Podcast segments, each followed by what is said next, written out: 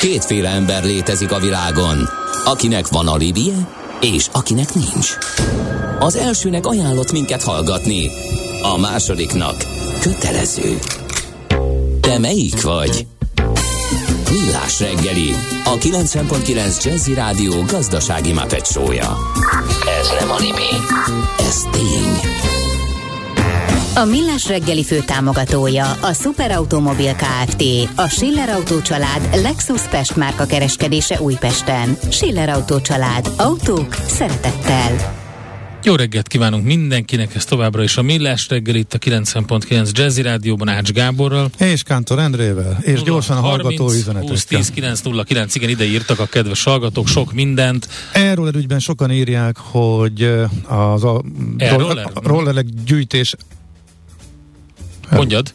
Bezárta Jó, Viber, mindegy, szóval akkor jönnek, jönnek üzenetek hozzánk MÁV applikáció és e-roller ügyben egy Nagyon sok, nagyon sok, nagyon sok. Például, amikor a 2002-es, kb. 2002-es gyártmányú dízeles fehér kisautóban láttam, hogy éppen dobálják be a lájmokat, nyilván nem először és nem az első kanyarját tette ezt a városban, akkor elgondolkodtam, hogy nesze neked zéró emisszió. Igen, ez a, az egyik felvetés. A MÁV applikációval kapcsolatosan a legfontosabb hiányosság, illetve kettő van, egyiket akkor mondom én a másikat, ezt neked írták a hallgatók, vagy te láttad, hogy hát nem lehet külön helyet venni meg az, hogy változik a kedvezmény, és van, amikor ingyen jegyhez, vagy ingyen lehetett utazni, például volt néhány kedvezményezett kör, nem lehetett csak helyegyet venni, az csak egyel együtt adja a rendszer. Pénztárba megoldott, amúgy meg nem.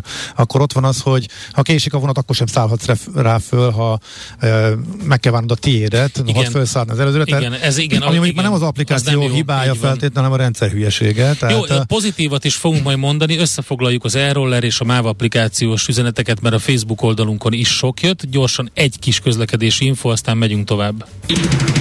Budapest legfrissebb közlekedési hírei, itt a 90.9 jazz Baleset a Könyves Kálmán körúton az Árpád híd felé a Vajda Péter utca után a külső sávban és az M3-as autópálya bevezető szakaszán az m 0 csomópont után, ott torlódás és sávlezárás is van, úgyhogy nehéz a közlekedés, lezárás van a Petőfi tér környékén, és váltakozó irányú forgalom a Budaörsi úton, ezeket az infókat kaptuk. Igen, a legdurvább ez az M3-as baleset, amiről egy órával órával ezelőtt beszámoltak, a hallgatók hogy csak hízik a sor továbbra is befelé el Budapest irányába az M3-ason. A stúdióban viszont itt van velünk Dobozi István, a Világbank volt vezető közgazdász. A jó reggelt, szervusz! Jó reggelt, szervusztok! És most élőben szerencsére Három nem év? kell... Három nem év? kell Igen, két nyarat kihagytam, ugye a Covid miatt, és most örülök, hogy itt leszek, mert abban a két évben a bioritmusom megzavarodott, hogy nem voltam itt a nyáron, mert korábban szinte minden, minden nyáron itt voltam, és nagyon élveztem a beszélgetést veletek. Na hát most azonban ez a, ez a pár év, és te, természetesen telefonon beszéltünk, azért rengeteg muníciót adott. Egy picit úgy érzem, hogy nem is fog sikerülni mindent átbeszélni. De beszéljünk akkor először um, um, um, az Egyesült Államokról, uh, recesszióról, um, inflációról. És arról, infláció, recesszió. Kinyírható-e az infláció egy kis recesszióval, ami igen. most ugye nagyon Milyen helyzetben van téma. a Fed, és hogy ez politikailag mit jelent? Tehát visszaerősödik-e a Trump szavazóbázisa ezáltal?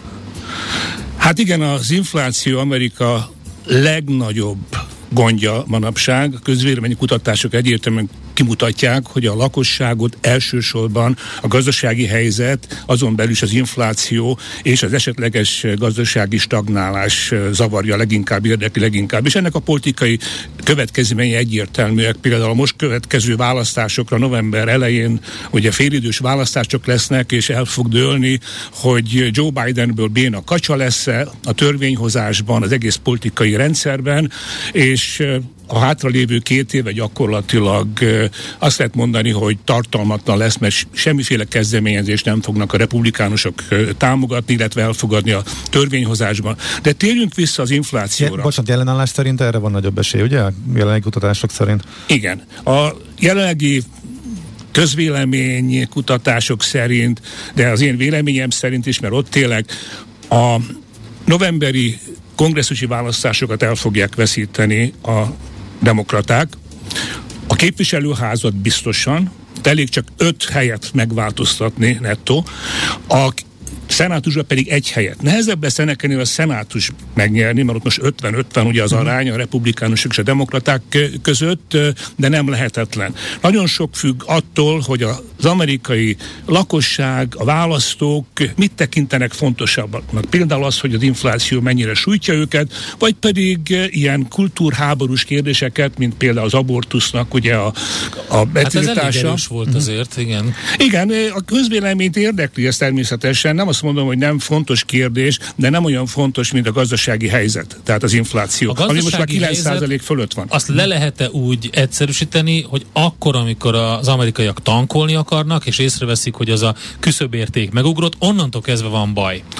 Nézd, ez így van. Amikor a benzinnek az ára 5 dollár fölé emelkedett, ilyen magasan soha nem volt az amerikai történelemben, egy gallon, 3,6 liter, 5 dollár, akkor az amerikaiak azt mondták, hogy valami, valami nagyon, nagyon drámai kezdődött, és kezdték magukat nem jól érezni.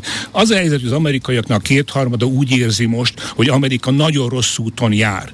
Na ebben ilyen fontos termékek, politikai termékek, mint a benzin persze nagyon fontos szerepet játszanak, de a házárak is, uh-huh. a mhm. bérleti díjak, a használt kocsik ára felszaladt majdnem a kétszeresére. Elképesztő infláció alakult ki bizonyos termékcsoportokban. Ez befolyásolja a lakosságnak a hangulatát, és ilyenkor, ilyen magas infláció mellett szinte kö kötelező módon a Fehérház gazdája fizeti meg ennek az árát, és a uralmon lévő párt elveszíti a következő választást. És még akkor is, hogyha közben azért mindent megpróbálnak megtenni, hogy az amerikai közvéleménynek megfelelő politikai cselekedetek legyenek. Például itt van ez a Taiwan sztori és a Nancy Pelosi sztori, ami, ami egy óriási dilemma most, ugye, mert elvileg minden, tehát én úgy láttam, hogy afelé billen a közöm, hogy ezt meg kéne tenni, hát erősen kéne, oda kéne lépni, de Kína a másik oldalról szintén erős üzeneteket küld,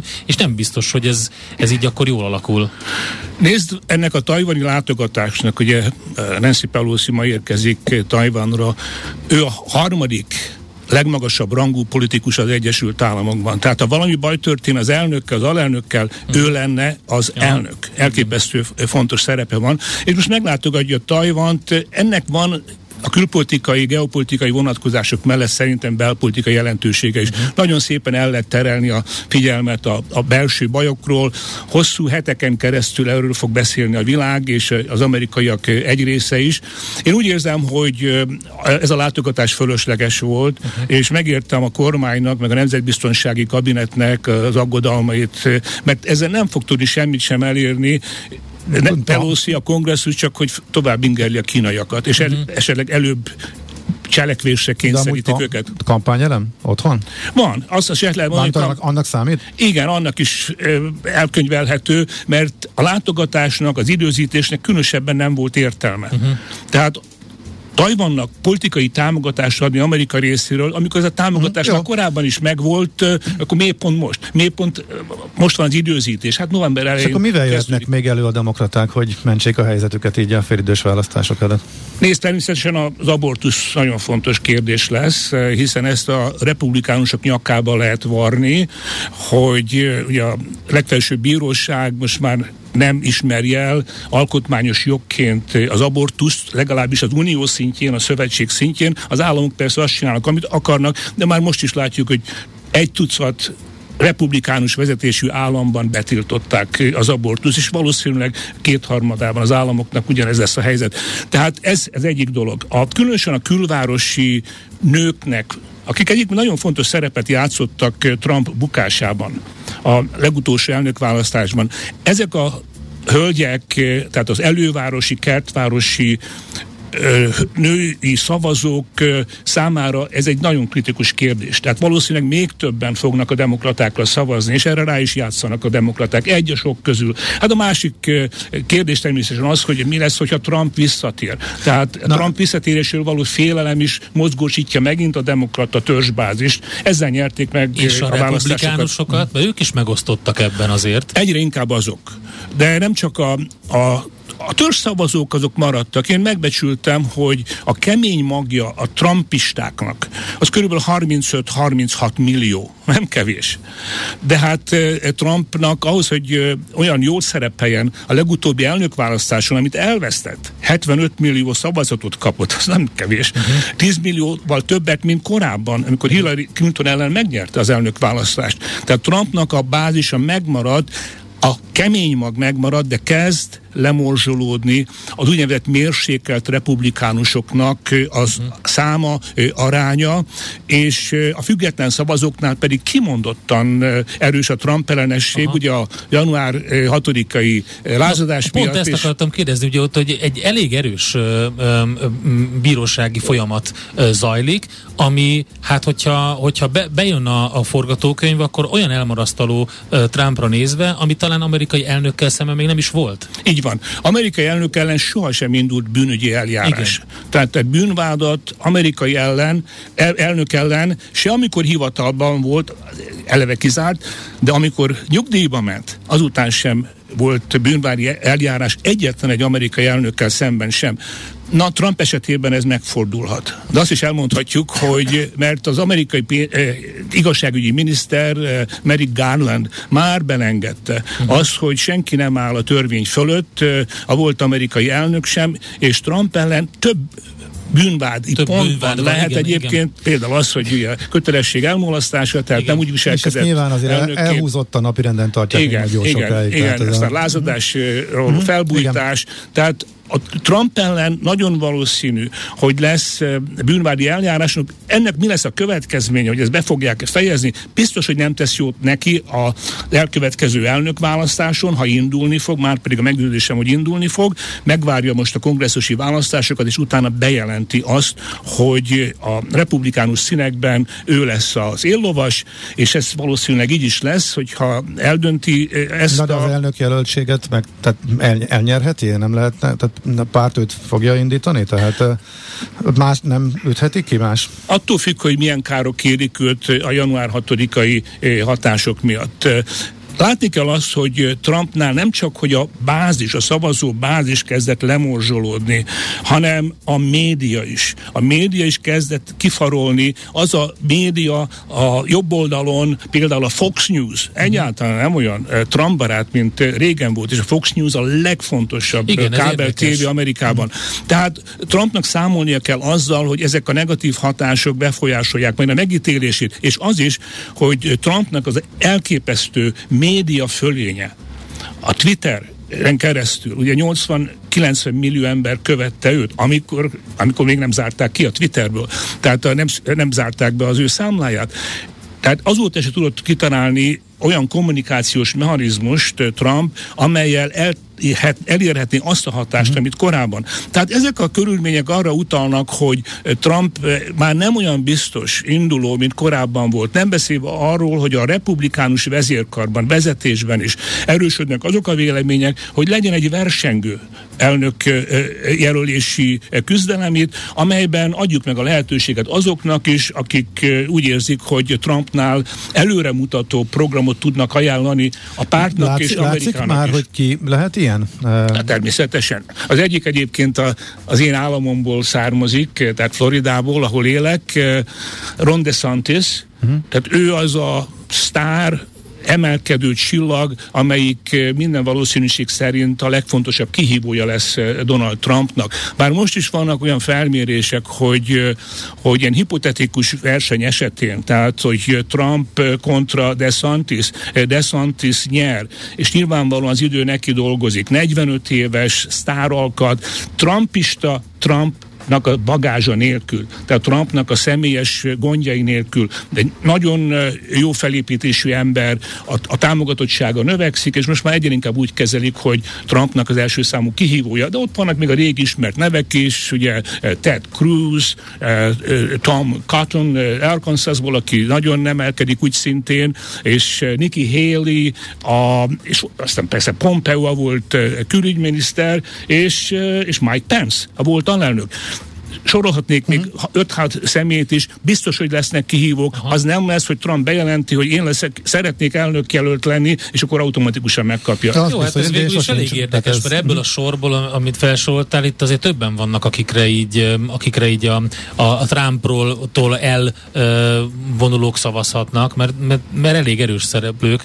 Mondjuk a, a külügyminiszter az érdekes, mert ugye van ez a, ez a másik ügy Trump ellen, ami ez, ez az ilyen oroszokkal való kapcsolatápolás, stb. Hát ott azért a külügyminiszternek is volt szerepe, igen. tehát így az érdekes szitu ebben. Igen, igen, tudod, Pompeónak ugyanakkor nincs olyan tömeg támogatottsága, vonzereje, mint eh, DeSantisnak. Uh-huh. Pompeo egyébként kevéssé ismert a külügyi fellépésein kívül, meg amiről te beszéltél, és máskülönben is egyébként az, az orosz eh, beavatkozás, konspiráció, az egyszerű amerikait nem érdekli. Aha, érdekes. Azt gondoltam, hogy ez még, erre még lehet hatni. Nem, nem lehet. Vissza Jó. akkor a gazdasági Vissza része, a gazdaság, igen, igen, igen, elkanyarodtunk a gazdaságtól. hát kellett hozzá kicsi a, belpolitikai... Ezt, nem, ezt, ezt, is mindenképpen gondoltuk megbeszélni, csak jó hamar kiukadtunk Trumphoz, viszont a, ez a Trump visszatérésének az esélyeihez hogy tényleg akkor az infláció az, az Amerikában a legfontosabb téma, ami viszont a piacokat leginkább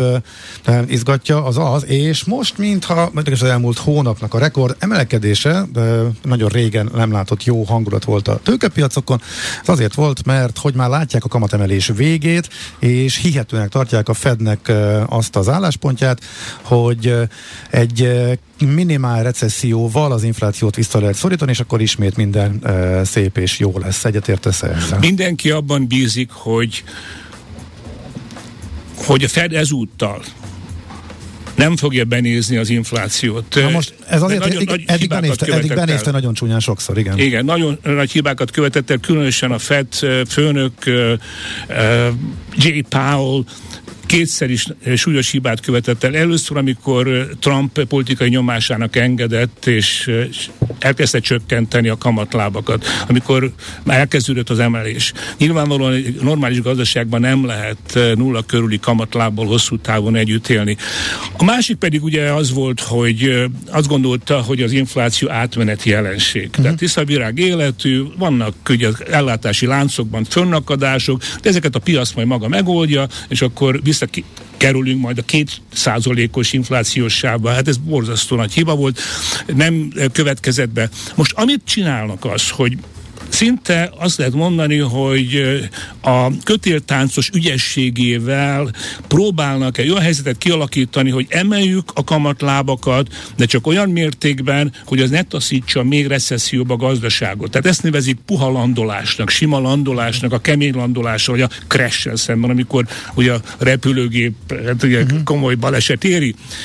A, hogy ezt meg tudja csinálni, az nyitott kérdés. A piacok, ahogy erre utaltál nagyon okosan, a piacok úgy érzik, hogy ez sikerülni fog. Ezért van az utóbbi hetekben az, hogy van egy kis megélénkülés. De általában ez a piac, a tőzs, de már tulajdonképpen állandóan az emelkedésről szól. Tehát én nem nagyon hiszek abban, hogy a piacnak a visszajelzése döntő ebből a szempontból. Ők úgy érzik, hogy ez sikerülni fog. Én nem vagyok ebben olyan biztos, és vannak nagyon sokan vezető közgazdászok Amerikában, akik úgy érzik, hogy Powell nagyon-nagyon is politikai nyomás alatt van, és megpróbálja elkerülni azt, hogy a kamatlábak olyan mértékben emelkedjenek föl, hogy ez novemberben gondot okozzon. Tehát marad a, szerintem a fél százalékos, 0,75 százalékos kamatlábemelés, és abban reménykednek, hogy legalább és novemberig nem lesz hivatalosan recesszió. Bár az első fél évben a gazdaság a hivatalos adatok szerint csökkent, mégpedig két és fél százalékkal, ez nem jó. Ugyanakkor a munkanélküliség nem csökkent, nem emelkedett, bocsánat. Tehát az az ellenmondásos kép alakult ki Amerikában, hogy az inflációs kép nagyon rossz, mindenki már stagflációról kezd beszélni, ugyanakkor a, a munkaerőpiac nagyon erős. Tehát a munkanélküliségi arány 3,6 százalék. van, ez hogy lehet? Nézd, az egyik dolog az, hogy Amerikában a munkaerőpiac nagyon megváltozott. Ne felejtsük, ne felejtsük azt, hogy egy millió ember meghalt. Hm. Tehát azokkal a számával is csökkent a, a munkaerőpiac. Ez, nagyon a, ez, ez, ez a COVID. Igen, a COVID, COVID. Nagyon sokan kivonultak örökre a munkaerőpiacról. Tehát azt lehet mondani, hogy a 3,6-4%-os munkanélküliségi arány torzított abból a szempontból, hogyha figyelembe veszük azt, hogy volt ugye egy nagy leépülés, nagy kivándorlás, így nevezik ezt az amerikai nyelven, eh, Great Resignation, ez a pontos megnevezése, tehát a munkaerőpiacról milliók kivonultak, és nem is akarnak visszajönni. Uh-huh. Oké, okay. Uh, ha van kérdés, akkor írjátok 0630 20 10 909. Dobozi István a vendégünk, a Hú, folytatjuk még volt vezető közgazdásza. De... Igen, innen fogjuk folytatni. Uh, jön egy zenes utána a hírek, aztán utána rögtön folytatjuk Istvánnal a beszélgetést. Aranyköpés a millás reggeliben. Mindenre van egy idézetünk. Ez megspórolja az eredeti gondolatokat. De nem mind arany, ami fényli. Lehet kedvező körülmények közt gyémánt is. Na nézzük mai aranyköpésünket. Azt mondja, hogy eh, William S. Burroughs 25 éve halt meg, és eh, egy jó kis idézetet választottunk tőle. Paranoiás az, akinek van némi sejtése arról, hogy mi folyik itt. Egyébként ezt Philip Kédik is lehetett volna, de, de igen, hát Burroughsra is jellemző mondat. Eh, hát igen, mindenki paranoiás tesz előbb-utóbb, hogyha végighallgat egy komolyabb elemzést a helyzetről. Aranyköpés hangzott el a millás reggeliben. Ne feledd, tanulni ezüst, megjegyezni arany. Az ember kösse meg a kezét, csak így eresztheti szabadjára a képzeletét. Millás reggeli. És itt van velünk Dobozi István, a Világbank volt vezető közgazdásza. Sok mindenről beszéltünk, de nagyon fontos téma az, amit már a tényt és a hírt és némi elemzést adtunk róla, hogy, a, hogy az adó megállapodás felmondása az Egyesült Államok és Magyarország között az mihez vezet egyáltalán, hogy elmérgesedette vajon az a, a magyar-amerikai viszony, és hogy milyen következményei lehetnek ennek? Nagyon elmérgesedett. Tehát a magas szintű politikai kapcsolatok ugyanarra a mélypontra estek vissza, amelyen korábban is voltak az Obama és Biden kormány alatt, az alatt a nyolc év alatt, amikor Orbán Viktor azt mondta saját magáról, hogy, hogy fekete bárány lettem Amerikában, és nem fogadnak szívesen. Valóban mosolyszünet volt, annál több is. Na most, ami bekövetkezett, az várható volt. Tehát, hogyha a Biden adminisztráció hivatalba lép, már pedig másfél éve hivatalban van, akkor a külügyi apparátusnak az Orbán ellensége, mintha semmi nem változott volna, úgy folytatódik. Nem beszélve arról, hogy a külügyminisztériumban azért ott maradtak olyan személyiségek, illetve visszakerültek olyan személyiségek, akik már annak idején is Orbán ellenségéről voltak híresek. Na, a lényeg az, hogy ez a mostani lépés, amire utaltál, Endre, hogy az Egyesült Államok felmondta azt a több mint 40 éves adószerződést, két oldal adószerződést, ami az Egyesült Államok és Magyarország között volt, ennek a fő jelentősége az, hogy az volt, hogy a kettős adózást elkerülni. Tehát, hogy egy amerikai vállalat beruház Magyarországon, már pedig nagyon sok amerikai vállalat ruházott be Magyarországon, az EU-n kívül Amerika legnagyobb külföldi beruházó Magyarországon több mint százer magyarnak ad munkát, munkahelyet az amerikai vállalatoknak az együttese. Na, ha eltörlik a kettős adózásnakról a szerződés, már pedig ez bekövetkezett, már Amerika felmondta, akkor azt jelenti, hogy az amerikai vállalat, aki, amelyik beruház Magyarországon, nem tudja beszámítani az itt kifizetett Magyarországon kifizetett társasági adót, ami most 9 alacsony, de ezért 9 nem semmi. Tehát úgy veszik Amerikában, hogy mintha nem fizetett volna semmit sem. Tehát ez egy versenyhátrány, ez egy, egy fölösleges teher.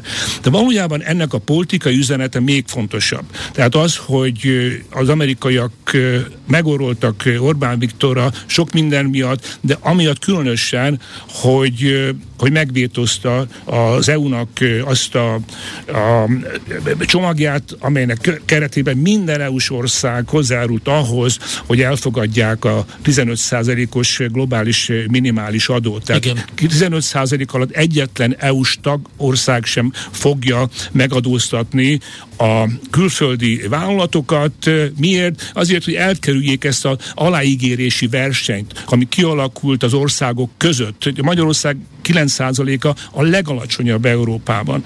Tehát még az íreknek a 12,5%-a is alacsony, de a magyarországi azt lehet mondani, hogy abnormálisan alacsony. Tehát az amerikaiaknak ez nem tetszett, Biden elnöknek egy nagyon fontos prioritása az, hogy amerikai vezetéssel globális egyezmény szülessen a globális minimális adóról, és akkor kitorpadozza meg ezt Magyarország.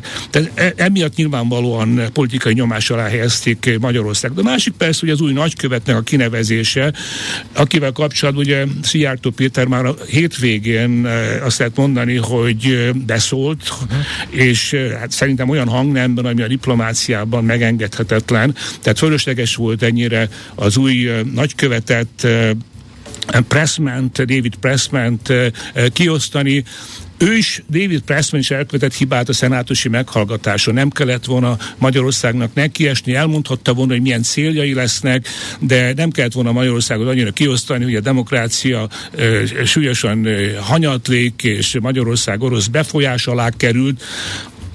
El lehet ezt mondani, de finomabban. Nyilvánvalóan emiatt akad ki a magyar kormány, és Szijjártó Péternek a stílusát ismerjük, tehát ő szerintem már is, mielőtt ide jönne a nagykövet, már is rossz a viszony közötte és a magyar kormány között. Uh-huh. Egyéb dolgok is terhelik a magyar-amerikai viszonyt, de hagyj említsek meg egy nagyon pozitív elemet az összképben. Rendkívül jók a kereskedelmi kapcsolatok. A beruházási kapcsolatok is, de a kereskedelmi kapcsolatok is. 10 milliárd dollár a két oldalú forgalom. Aha. Ami Magyarországnak 4 milliárd dolláros mérleg töblete van, export töblete Amerikával szemben. Hát ez se semmi. Tehát nagy szerencse az, hogy a külpolitikai vonalon meglévő nagy nehézségek, nyomás az amerikai kormány részéről nem befolyásolja a kereskedelmi mm. és gazdasági ez esetleg még csökkenthető is ugye a kereskedelmi lobby tevékenysége. tevékenysége. Oké, de közben, mint kiderült, Orbán Viktor miniszterelnök az Egyesült Államokba utazik, és megtartja a How We Fight című beszédét. Hát meg amúgy is, hát a legismertebb magyar miniszterelnök az már szinte biztos hát uh-huh. szinte mindenki ismeri eh, Amerikában, hát hogy pont azért, és eh, hát oldaltól függően megvan a véleményük is az embereknek róla. Hagy kezdjem az utóbbival személyes tapasztalatok alapján Orbán Viktor nem csak hogy ismerik, hanem azt lehet mondani, hogy keresztnevén ismerik eh, Amerika szerte. Az egyik héten a teniszklubomban, Floridában az egyik játékos azt kérdezi, hogy Na mi van Viktorral? Hallom, hogy nagy nyomás alatt van. Tehát így szólították, hogy Viktor. Az biztos, hogy Európában kevés olyan kisországi vezető van, egy sincs, amelyek, akinek az ismertsége olyan nagy. Úgy is szoktam mondani, hogy Orbán Viktor household name, tehát Aha. közismert, uh-huh. bevett név, nem kell magyarázni, hogy kicsoda. Nem tudom, hogy a környéken hány ország miniszterelnökéről vagy államfőjéről lehetne ezt elmondani. Szerintem egyről sem, hogy említettem. A dolognak a lényeg az, hogy Orbán Viktor szereti is ezt, rá is játszik erre. Tehát ő Róla azt szoktam mondani, és több írásomban is, hogy kinőtt a Magyarországot. Tehát ő a nagypályás akar lenni, nagypályás játékos akar lenni a külpolitikában, a világpolitikában. Ez magyarázza a, az oroszokkal való különleges kapcsolatot, a kínaiakkal való különleges magyar kapcsolatot, és hát az amerikai konzervatívokkal, republikánusokkal való közismerten jó kapcsolat. Na most a Donald Trump a, megítél, a, megítélése, a megítélés az teljes egészében párt, párt függő, tehát a republikánusok körében nyilván nagyon népszerű, a demokraták meg elutasítják, tehát ez ilyen egyszerű? Nézd, a republikánusoknál is a minél jobbra megyünk a a spektrumon, a politikai spektrum annál nagyobb az Orbán Viktornak az elfogadottsága és e, támogatottsága. Tehát azt lehet mondani, a hogy a trumpista körében? Mhm. körökben ő egy nagy kedvenc. Aha. Tehát Európa azt lehet mondani, hogy a Ki mondja ugyanazokat a dolgokat, ugyanazokkal a triggerekkel. Igen, működik. nyilván nem csak a stílusa miatt, hogy ami a szívén a száján, ugye ez közismert róla is, hogy nem válogatja meg a szavait, az EU-s ellenességet, tehát az, az Euróval, Euróval, Európai Unióval kapcsolatos föntartása, hogy új Moszkva, ugye nagyon gyakran használják ezt a kifejezést, az Amerikában is tetszik az embereknek. De Amerikában mi, mi, miért? az Európai Unió... Hát annak az oldalnak tetszik, hát egyértelműen, tehát ugye... De pont... hogy nem felt, nem csak annak az oldalnak tetszik állítólag. Az Európai Uniót kezdett fog az amerikaiak egy Igen. ilyen amerikai ellenes konstrukciónak gondolták, hogy Amerika Aha. ellenlábasa, ellenpontja. Tehát van egy ilyen vonatkozása is. Másrészt pedig hát ők is tudják, hogy az Európai Parlament például alapvetően mindig ilyen balos, liberális beállítottságú, tehát azok vannak túlsúlyban. Tehát egy szó mint száz, Európai Unió ellenesnek lenni Amerikában egy plusz jelent. A másik, ugye bevándorlás kérdésében Orbán Viktor ugyanazt vallja, amit Donald Trump belértve a határfalat is. Ugye. Aztán folytatni lehetne a, a kérdést a családoknak a fontossága a, a belpolitikában, tehát a családcentrikus kapcsolatrendszer. A, a külpolitikában beszéltünk arról, hogy Orbán Viktornak ez a több vektor vektoros külpolitikája, tehát mindenkivel tartani a, a kapcsolatot, már csak azért is, hogy ellensúlyozzák azt, hogy az Európai Unióban nagyon nagy az ellengőz vele kapcsolatban. Tehát az ő kedvenc szerepe, és az, hogy azt lehet mondani, hogy a az amerikai konzervatív körében messze a legnépszerűbb európai politikus, annak vannak tartalmi elemei. Tehát amikről beszéltünk, amiben tökéletes az egyetértés a hát ezek a dolgok persze szép, és szépen összeállnak. Között. Ezek így szépen összeállnak. Európában nyilván kevésbé emésztik meg az emberek, hogy pont a fő mumus, aki tényleg többet támad, az, ahonnan mondjuk a pénzt kapja a rendszer a működéséhez. Tehát igen, ez Amerikában kevésbé szempont. Tehát ez talán egy magyarázat arra, hogy miért könnyebb ott népszerűbbnek lenni. Nézd, a másik pedig az, hogy Orbán Viktor és Szijjártó Péter arra számítanak, hogy itt nagy fordulat lesz az amerikai belpolitikában. Uh-huh. Tehát hogy novemberben most a kongresszusi választásokon a, a republikánusok átveszik a kongresszus mindkét házát. És erről beszéltünk, és, hogy reális. És 2024-ben pedig valószínűleg republikánus elnök lesz, Trump közeli elnök, ha nem is Trump, én kizártnak tartom, hogy elnök legyen, de Na, az, általa, az, az általa kinevezett hasonmás. Tehát aki Trumpista, Trump nélkül, nem kizárt ez a forgatókönyv.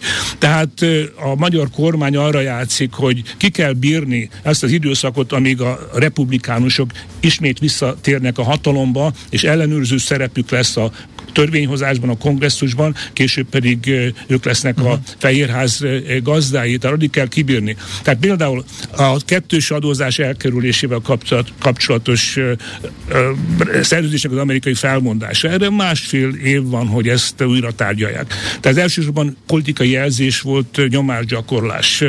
Számíthatnak arra egyébként az magyar kormányban, hogy, hogy ez is változni fog, hogyha kongresszusban uh-huh republikánus fölény lesz novembertől kezdve. Teljesen reális is. Igen, tehát szerintem erre, erre ez a központi kérdés ma az Orbán kormány külpolitikájában, hogy várják a republikánusoknak a visszatérését. Még egy kicsit arról beszéljünk, hogy a demokraták miért szerepeltek le ennyire, illetve hova tűnt az alelnök? Tehát az a várakozás, az, az óriási lelkesedés, ami volt a választásokon, oké, okay, hogy hát itt van, itt van Biden, uh, ismerjük, de, de idős, uh, de majd talán szépen a háttérből uh, Kamala Harris lesz az erős, uh, meg a népszerű, aki majd jöhet utána, ez képest az ő népszerűsége még gyorsabban és durvábban zuhant, mint a, az elnöké.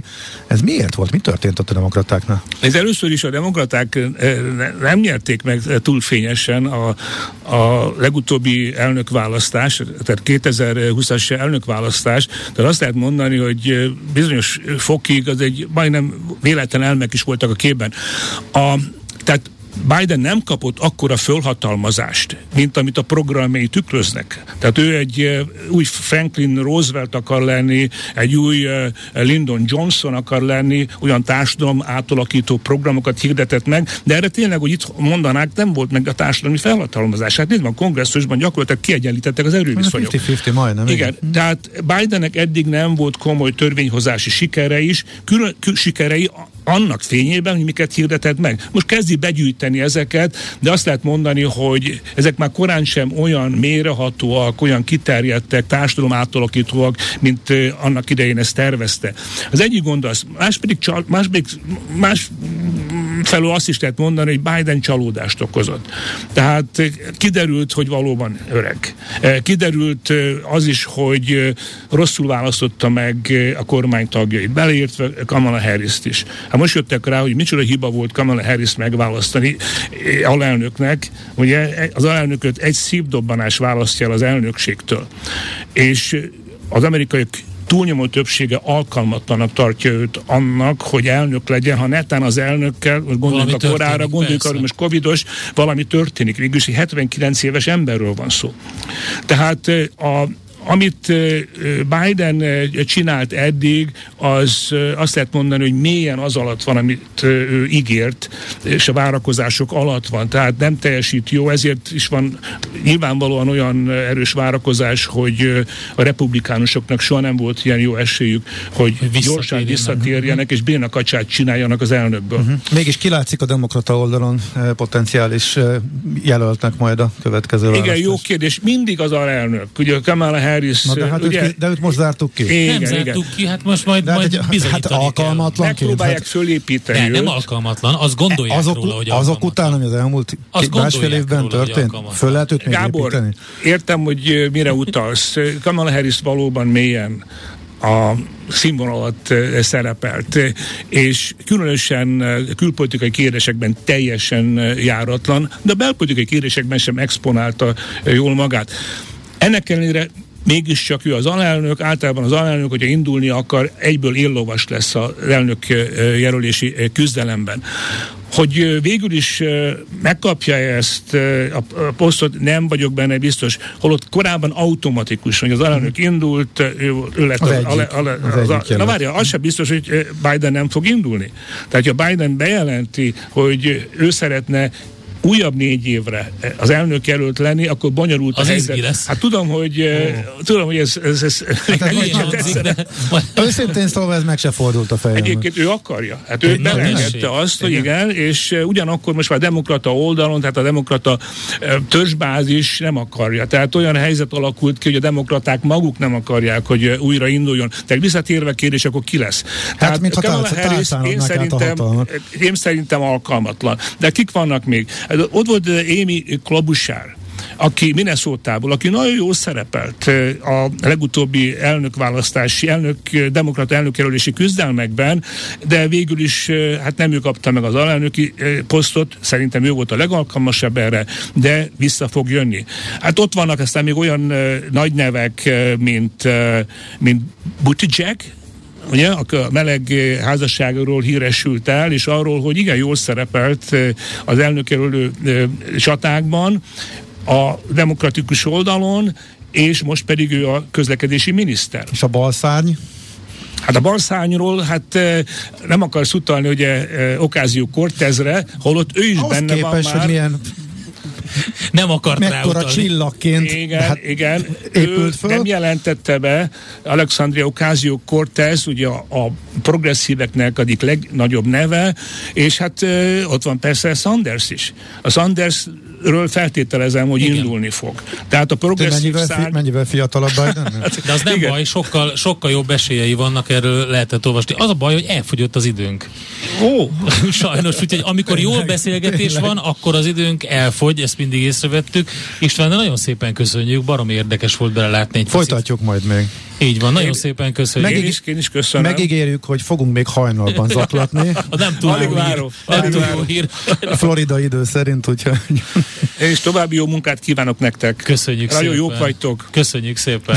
Köszönjük. Doboz István volt itt velünk, a Világbank volt vezető közgazdász. Alapvetően amerikai szemüveggel néztük meg azt, hogy mi történik a világban, az Egyesült Államokban, politikai, gazdasági témákban. Hát ez meg mi? Jé, egy okos morzsa.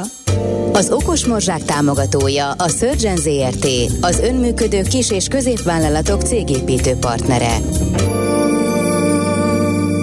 Egy vállalkozás életében komoly kihívást jelent a szintlépés. Pár százmilliós bevételig, 15-20 munkavállalóig viszonylag sokan gyorsan eljutnak. A nehézségek akkor jelentkeznek, amikor a növekedéshez már nem elég az, hogy a tulajdonos egy személyben vezeti a céget. Amikor már akkora a cég létszáma, ügyfélállománya, a megrendelések száma, hogy nem tud mindenkivel és mindennel ő foglalkozni. Az Okos Morzsák támogatója a Surgeon ZRT, az önműködő kis- és középvállalatok cégépítő partnere. Surgeon ZRT, az üzleti vállalati tanácsadó. Innen oda, ezt ennyiért, onnan ide, azt annyiért, majd innen oda ezt, és vissza azt. Emennyiért közben bemegyünk oda azokért, és átvisszük amoda. Amennyiért. Mindezt logikusan, hatékonyan, érted? Érted? Ha nem, segítünk. Észjáték, a millás reggeli logisztika rovata. Csak egy gyors hír ebben a rovatban levélben fordult Gulyás Gergely miniszterelnökséget vezető miniszterhez. A fuvarozókat képviselő két legmeghatározóbb magyar szervezet, a Magánvállalkozók Nemzeti Fuvarozó Ipartestülete, akikkel mi is beszéltünk itt adásban, és a Magyar Közúti Fuvarozók Egyesülete, és arra kérik a kormányt, hogy indokolják már meg, hogy ők miért nem részesülhetnek a taxisokéhoz hasonló üzemanyagár kedvezményben, hiszen az ő mindennapi munkájukhoz is gá- a gázolaj az egyetlen és elengedhetetlen energiaforrás. Úgyhogy... És hát nagyjából hasonló tétel a Igen. költségeik ö, között, úgyhogy teljesen összehasonlítható a dolog. A különbség az, hogy taxi helyett lehet mást is igénybe venni, viszont a termékeket el kell jutatni minden körülmények között. Különbség még az, hogy itt hosszabb távú ö, ö, utakról van szó, szerintem, tehát itt még hatványozottan hat ez a dolog, míg a taxizásban ugye igaz, hogy ez a kb. napi 400 kilométer az, amit az egyik hallgató is írt, ami a, a nagyjából az átlag, hogy ennyit mennek, de ugye ezek az utak, ezek ilyen 10-15 kilométeresek maximum naponta, tehát egyes utakra, amit a, a, a ki kell, hogy fizessen a kuncsap, míg itt a szállítmányozásban azért ezek a, az utak egy fuvar esetében is több száz kilométeresek. Uh-huh. Tehát azért itt az egy érdekes dolog, itt hatványozottan hat, hogy mennyiért eh, tankolnak. Úgyhogy eh, hát vá, vá, válaszolni gondolom majd fognak. Igen. Ha, igen. Szoktak Ja, néha. hasonlókra? Néha. Néha. Jó, hát a lényeg az tehát, hogy hogy van egy olyan frappen. Azonos költség, megközelítően azonos költség szerkezetű szállítási tevékenység mindkettő, és hogy ö, mi indokolja a megkülönböztetést, erre vonatkozik tehát a kérdés.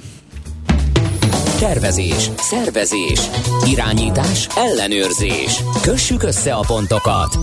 Észjáték, a millás reggeli logisztika rovata hangzott el. Schmidt Andi jön a legfrissebb hírekkel, információkkal. Azt mondja, hogy jött egy csomó minden. Például azt írja nekünk Ambrus, hogy ö, teljesen egyetértek Endrével, a MÁV applikáció egy nagyon nagy előrelépés volt a korszerű jegyértékesítésben, sokkal kényelmesebb, mint papírjegyért sorban állni, de még az automata nyomkodásnál is. A megjelenés óta használom, és igen, meg kellett tanulni, mert tényleg nem a józan paraszti észre lett szabva. Viszont, ha az ember már készség szinten használja, akkor rájön, hogy a jegyvásárlás annyi, mint a Facebookon pötyögés, arról nem is beszélve, hogy már a jegykezelés is pillanatok alatt megtörténik. Az elején nem működtek jól a leolvasók, kellett vacakolni a telefon képernyőjével, Igen. most már első pittyentésre megy.